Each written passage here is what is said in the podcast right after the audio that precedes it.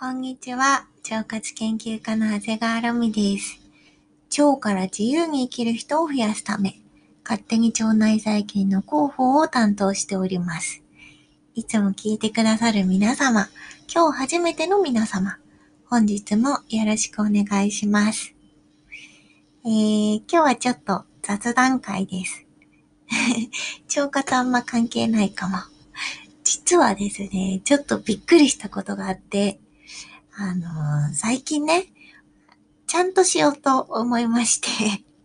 このコロナ禍、なんかぼーっとしちゃいがちで、ほら夏だしさ、暑いしさ、ぼーっとしちゃうんだけど、えー、ぼーっとしてちゃダメだなと思いまして、今後のコロナ不安を乗り越えるためにも、えー、家計簿アプリと各種銀行とかカードとかをちゃんと連携させたんですよ。もともと性格がちょっとコツコツ型なので、前から家計簿アプリ使ってはいたんだけど、これってさ、なんか定期的に連携させないと外れちゃうんですよね。そうで、途中ちょっとめんどくさくなって 連携しない、してないやつがあったりとか、なんかごちゃっとなってたんですよ。これを、ま、ちゃんと整理して、無駄遣いはやめようとか、いろいろちょっと考えなきゃと思ったんですよ。それで整理してたら、なんと、自分が使っているクレジットカードに気がつかないうちにさ、ポイントが2万円分以上溜まってたの。すごくない？これ気づかなかったっていうか、まあ、気づかない私がダメなんだけど、ポンタポイントっていうポイントで、なんとローソンで1ポイント1円で使えるんだって。やば。めっちゃ嬉しいですけど、これ。ちょっとね、私、ポイントに疎いんですよね。ちゃんと勉強しなきゃって思いました。まあ、女一人生きていくことを結構昔から覚悟してたので、あの、投資信託のさ、積み立て投資とかは結構前から、もう10年くらい前からやってたんだけど、そう、私、突然心配になって、いろいろ考え出して、やったりするんですけど、でもね、なんかずーっと何かそれ管理していられるほど、なんかね、お金が好きじゃないみたいで、そうすぐどうでもよくなっちゃうんですよね。そう、だからダメだわ、それじゃ。ポイントちゃんと使おう。これはめちゃくちゃ嬉しい発見でした。ああ、私みたいにちょっとお金の才能がない人は、短期的なものは本当にお勧めしません。そうじゃなくて、まあ、不動産とか、あの、積み立て投資信託とか、もうほっといても大丈夫なやつ。ほっといても勝手に増えてたり、勝手に運用できてるじゃないと、絶対見なくなるから、そうそう。昔の私みたいな、そうだな、30歳ぐらいの女子。えー、ぜひですね、お金そんなに好きじゃないかも私って思う方は、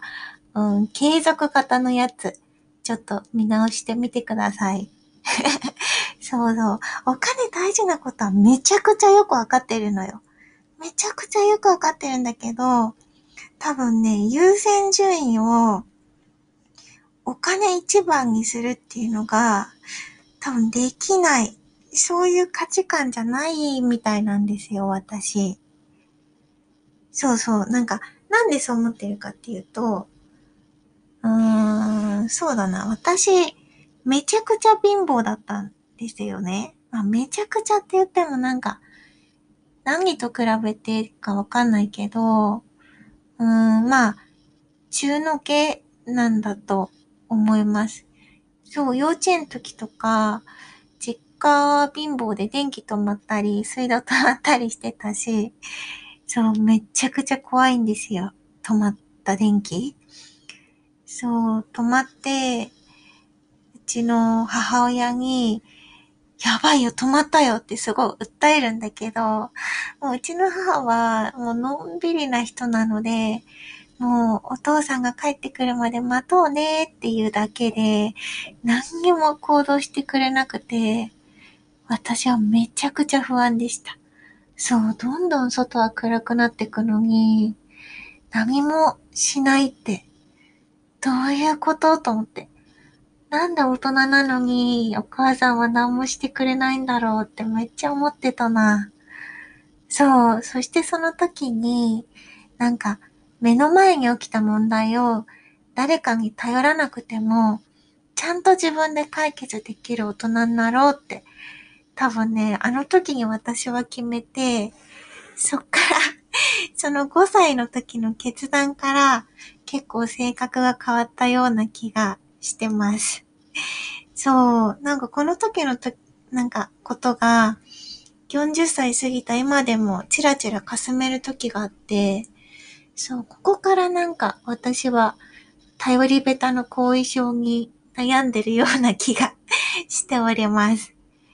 そう、電気止まんなきゃね、多分人に頼ることが上手な、うまく生きれる人になっていたと思うんですが、そう、そういう経緯があるので、まあ、お金が大事なことはめちゃくちゃわかってるし、電気止まるのめちゃくちゃ怖いんですよ。お金がないと生きられないし、暮らせないし、やりたいことをやりたい時にやるっていう決断ができない。それめちゃくちゃよくわかってて、そう、お金がないとさ、うん、やりたい時にやるっていうことができないから、時間がかなり無駄になるんですよね。そう、もちろんお金がなくても、努力で、うん、時間がかかって、例えば数年後、数十年後にできるっていうことは絶対にあると思うんだけど、とはいえさ、それまでの時間がかなり無駄になるわけじゃないですか。人生そんな長くないしさ、まあ、生きてる保証もないしさ、10年後に叶ったとしても。だから、うん、お金がないっていうことは、究極的に時間を無駄遣いしているっていうことで、これって言い換えると、もう自由と無縁になっちゃうっていうことだと私は思ってます。そう、ここまで分かってれば そう、自由なお金ができるまで、もうお金優先で生きていけばいいんですけど、やっぱ私最終的にお金選べなくて、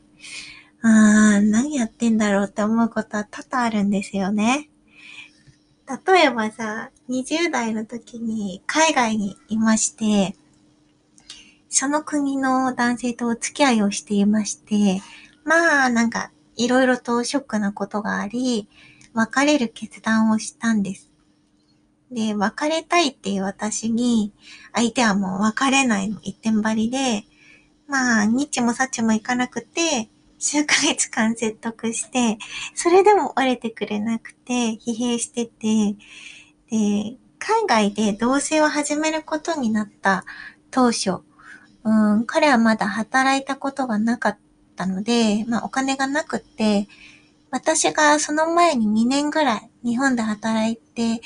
えー、持ってた200万円を海外まで持ってきて、で、彼に預けて二人の生活費にしてたんだけど、そう、彼、根が悪い人ではないんですが、別れたくないっていう気持ちが 多分強かったのか、お金全然返してくれなくて、その200万円のうち、まだ、うん、使ってないお金そこそこあったんだけど、全然返してくれなくて。で、1円も渡してくれないから 日本までの飛行機代がなくて、無理やり帰るっていうこともできない状態に置かれてしまって、で、数ヶ月ぐらいはもうそのままで、飛行機代だけどうにか手に入れることができて、結局私はその時の自分の全財産である 200万円を捨てて日本に帰ってきました。これがもう20代後半まあだから、そこで別れることはできたけど、まあ一文なしになって帰ってきたんだよね。そう、今思うとね、もうちょっと返してもらえるように粘ればよかったんだけど、なんかそれどころじゃなかったんですよ。なんかね、最終的にお金どうでもいいって思っちゃうんだよな。自由を選んでしまう傾向にあるなと、自分では思ってます。まあ15年前の話だけどね。でも今でも多分同じ選択をするような気がするな。そうなのよ。最終的にお金を選べないからこそ、お金のことをちゃんと考えなきゃ。そして今、えー、コロナ禍で不安になった アラフォー独身女は、急にまたですね、お金の勉強、もうポイントだな。ポイントの勉強を始めようとしております。意外と大事でしょ ?2 万円ってすごいよね。今日はですね、そのポイントのお勉強と、あと証券会社のページもずっとほったらかしだったので、久しぶりに見てみて、投資信託の積み立て額を見直そうと思ってます。ああ、大事ですよ。皆さんも、ぜひちょっと、うーん、お金の見直し自分なりのまあね、大事じゃないって思いがちな人でも、自分なりの、うん、時間を無駄にしないお金の使い方、考えてみるきっかけになったら嬉しいです。今日はめちゃくちゃ珍しくお金の話をしてみました。